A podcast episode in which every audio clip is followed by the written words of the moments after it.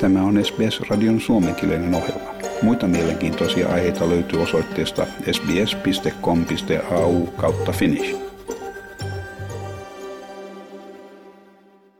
I have decided that the global monkeypox outbreak represents a public health emergency of international concern. Maailman terveysjärjestön pääsihteerin Tedros Adhanom Ghebreyesusin viikonlopun ilmoitus käynnisti kansainvälisen yhteisön koordinoidun toiminnan apinarokkoa vastaan. Samalla tämä mahdollistaa rahoituksen avautumisen yhteistyöhön rokotusten ja hoitojen järjestämiselle. Terveydenhoidon asiantuntijat pitävät WHOn päätöstä hätätilan toteamiseksi tervetulleena.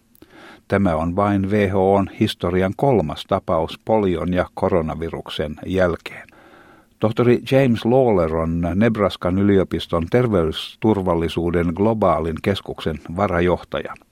Hän sanoo tämän olevan apinarokon vaarallisuuden tunnistus sen levitessä ympäri maailman. I think it's an acknowledgement of the seriousness of the monkeypox uh, outbreak across uh, many different countries and continents. And I think it helps to raise awareness and, and mobilize response, which I think is really necessary. It's clear that we're we're behind the curve uh, in uh, responding to the outbreak, and we need to up our uh, up our response if we're to try and get our arms around it. Tohtori Lola kuitenkin kertoo toivoneensa, että tämä olisi tapahtunut hieman aikaisemmin, koska tartuntojen saanti nopeasti hallintaan tulee olemaan vaikeaa. It will be a struggle to contain the spread quickly. I, I think it will take many, many months for us to be able to uh, get this outbreak under control.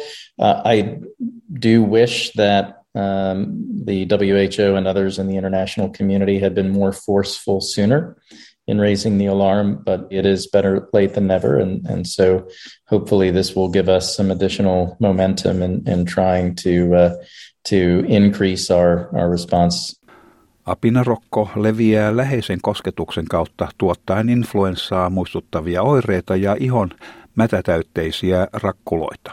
Tähän saakka on todettu yli 16 000 tapausta yli 75 maassa sekä viisi kuolemaa Afrikassa. Tämä viruksen aiheuttama sairaus on viime aikoina levinnyt pääosin homoseksuaalisten miesten keskuudessa Afrikan ulkopuolella. Afrikassa sairaus on endeeminen. Harun Tulunei joutui hoitoon Lontoossa.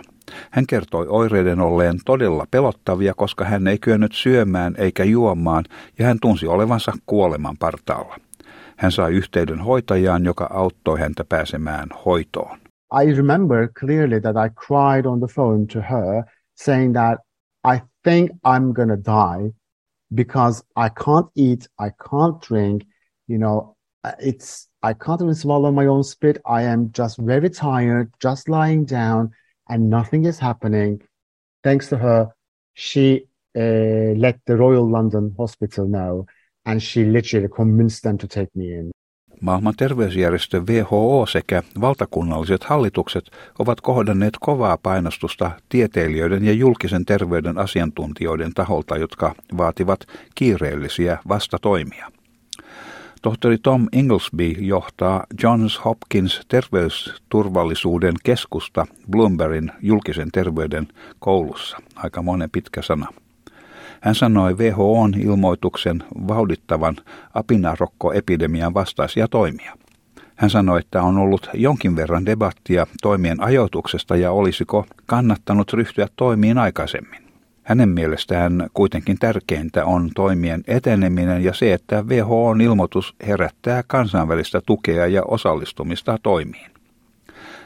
Tohtori Inglesby myöntää, että apinarokon hallinta tulee olemaan haastavaa, koska se seuraa maailmanlaajuista koronapandemiaa. Everyone around the world is, is exhausted by the experience of COVID, and now I think many people are um, kind of very unhappy and concerned to see a new outbreak be declared a public health emergency of international concern.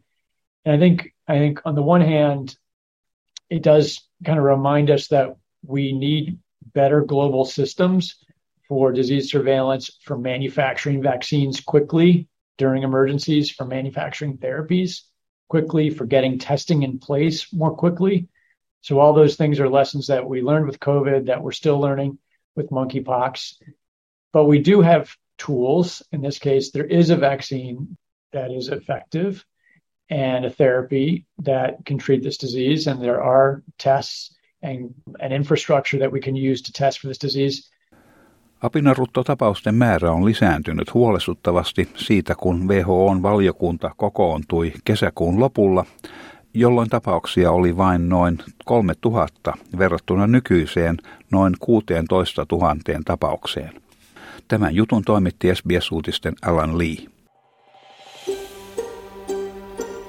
Haluatko kuunnella muita samankaltaisia aiheita? Kuuntele Apple, Google tai Spotify podcasteja tai muuta suosimaasi podcast-lähdettä.